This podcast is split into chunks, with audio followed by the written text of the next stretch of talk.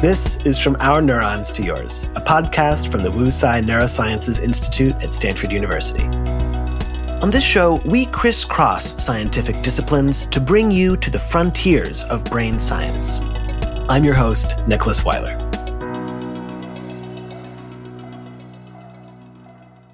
Here's the sound we created to introduce today's topic migraines.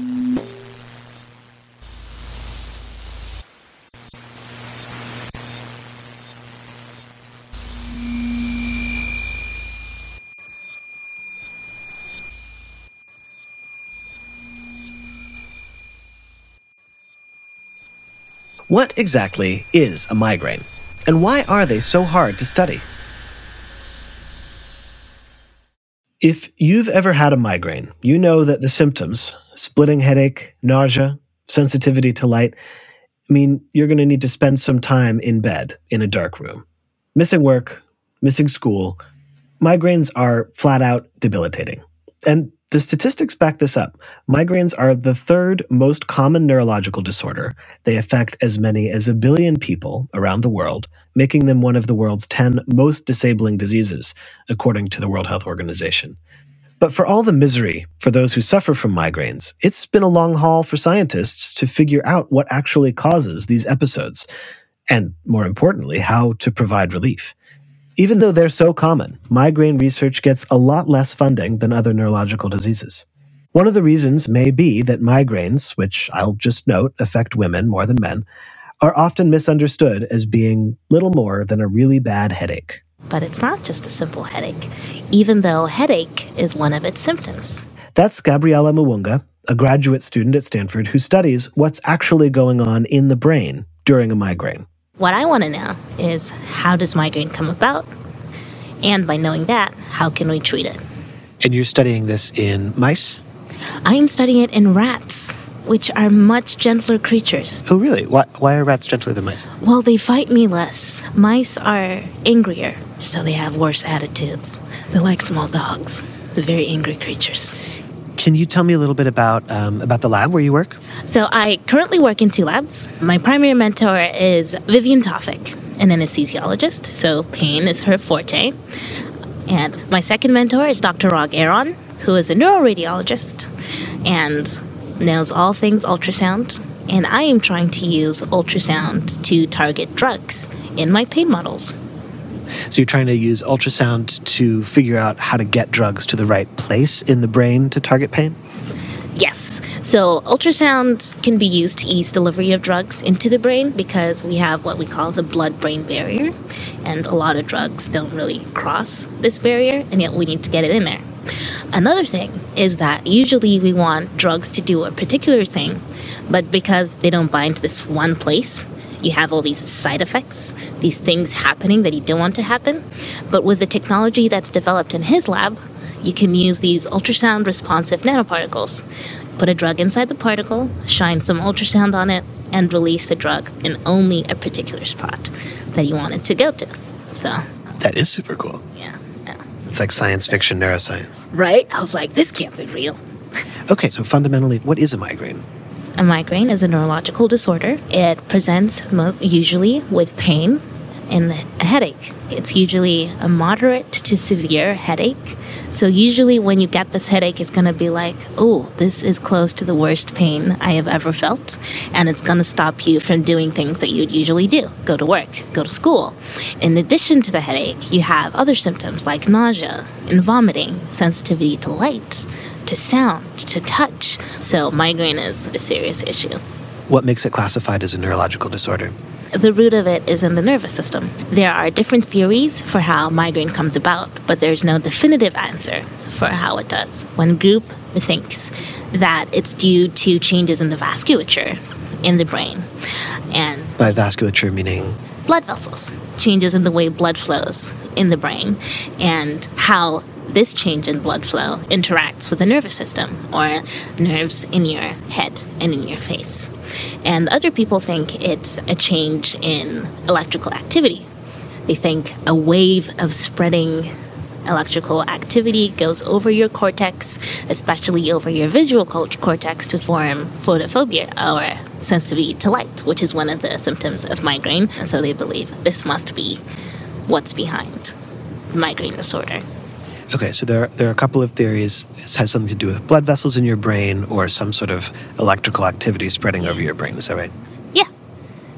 If you if you can study someone who has a migraine, can you actually see this happening in someone's brain? If you study someone who has a migraine, you can. They have actually done some imaging studies where they show changes in the brain that are specific to people that suffer from migraines compared to people that do not. But we don't have enough of those studies to make conclusions about, okay, this is exactly what is happening, which is why they can't use it to diagnose migraine. So sometimes people talk about an aura that comes with a migraine. What, is, what does that uh, involve? So the aura is, in a lot of people, it's a visual disturbance that comes before your headache and it is one of the phases of migraine. So, migraine usually happens in four phases you have your prodrome, your aura, the headache phase, and the postdrome. So the prodrome, you have exhaustion, you're just tired for no reason. And then you have the aura, where you have visual disturbances. You might see color. Other people have auditory disturbances, where they hear things that aren't there. And other people, although this is the rarer kind of aura, might smell things that just aren't there. And it usually shows up a few hours before the headache begins. What are some of the things people might experience with the aura? Well, I smell fish which is very uncomfortable because I used to like fish before that started happening, and now we just we just don't work. And other people, they become very dizzy, and it could be blurry. It could be like little pinpoints of color. The general understanding is that you're perceiving something that is not there, and it can only be classified as aura. Okay, so then after the aura, then you get the big deal, the, headache, and everything else. What is that like? It can be very severe. The headache can last anywhere from a few hours to days.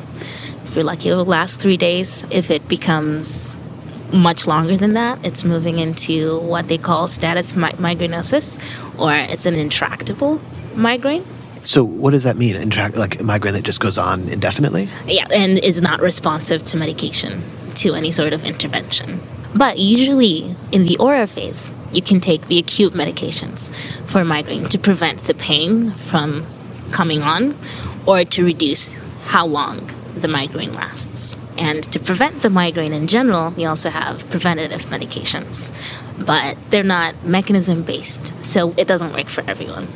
Okay, so it's more complex and probably more painful than your typical headache. I've had headaches where I had to lie down and go into a dark room and I didn't want to see any light or hear anyone talking to me. I guess, how do you know if that's a bad headache or that's a migraine? How would you know that, you know, oh, I just had a, my first migraine or I just had a bad headache because I was stressed out? Well, where you're feeling your pain could be an indicator for whether it's a migraine on it or not and whether you have other symptoms that come along with the migraine. In addition to your light sensitivity you could be vomiting but usually the migraine will come on one side of the face either the right or the left. I have heard of cases where it comes in the back of the head but usually it should be on either side of the face and around the eye. And so the positioning of the headache the intensity of your headache. They make their presence known. And you don't like the light, like you mentioned, darkness. You don't like loud noises, smells, and usually lasts a long time. So hard to confuse it for something else. As someone who might be getting their first migraine, if it's a headache, you feel like, I don't feel like I felt this before. This is torture. You might be having a migraine. You mentioned that you suffer from migraines yourself. Can you tell me a little bit about to when you got your first migraine and and for you sort of walk me through what it's like when you when you get one of these. Well i got my first migraine and i was nine years old and i thought i was dying. It was intense pain on the right side of my face around my eye and i was very nauseous. I couldn't stop vomiting as well. I couldn't eat anything or keep it down. I was sweating. I wouldn't stop sweating and it lasted like four days and I was in boarding school. So the school nurse thought I was dying too, because I don't know why she had no idea what was going on with me. But it's possibly because I grew up in a third world country and there's a lot of malaria. thought maybe I was dying of cerebral malaria, but no, I was having my very first migraine. And I have been diagnosed with chronic migraine. So, chronic migraine is when you have 15 or more days of migraine per month. And then if you have less than 15 days, it's called episodic migraine. Always lasts seven, like a whole week? Luckily, not anymore because of the new medication that I have, which is very helpful. And I've been seeing great doctors. And now the longest that it lasts now is three days. So you have a, a brief window within which you should take your medication for you to successfully intervene. So when you have a migraine, even if it's just three days that you're you've taken your medications in time, what is the effect? And how does it impact you? I'm pretty happy about it because sometimes I don't get the painful headache that the aura just passes, or it lasts only a few hours. And the last option is it comes down to a level that is manageable for me so I can continue to do my daily activities like come to the lab or hang out with friends, but still not be in too bright a room, but it makes everything less severe or less intense. So it makes my life better. And are there good, reliable medications that work for most people? There are a couple of medications um, that work for most people. So they use triptans, which I think act on the blood vessels in your brain. And they also use these days what they call CGRPs or CGRP antibodies and antagonists that bind to a protein that is commonly expressed on pain neurons. The exact mechanisms are still under investigation, but it works. So, as you've said, this is not just a headache, this is a complex neurological disorder where there are clear different phases. Your vision gets impaired, you have nausea, you're laid out for days or a week or more, depending on, on the type of, of migraine you have. I mean, this seems like a really serious issue, but it's not one that we hear a whole lot about, you know, as far as neurological disorders go. Why, why do you think that is? I think the biggest reason would be it's dismissed a lot as a headache. Just take a painkiller, move on. But this is a very common problem. A lot of people experience migraines. If it's not chronic migraine, they've had at least one migraine in their lifetime. And so we need to know how it comes about and we need to better treat it. I'd like to say you get used to it, but you just don't. And you shouldn't have to get used to it, which is why we do research and it's why we're trying to find ways to, to kick this thing. Thank you very much. I really appreciate you talking to me about this terrible thing that happens to you. Thank you for asking. By the way, Gabby and I emailed after the interview. She wanted to clarify that the most recent view is that migraines are caused by both abnormal brain activity and changes in blood flow. In fact, the brain could cause the changes in blood flow that lead to migraine symptoms. It's an evolving field, and we'll be keeping an eye on it.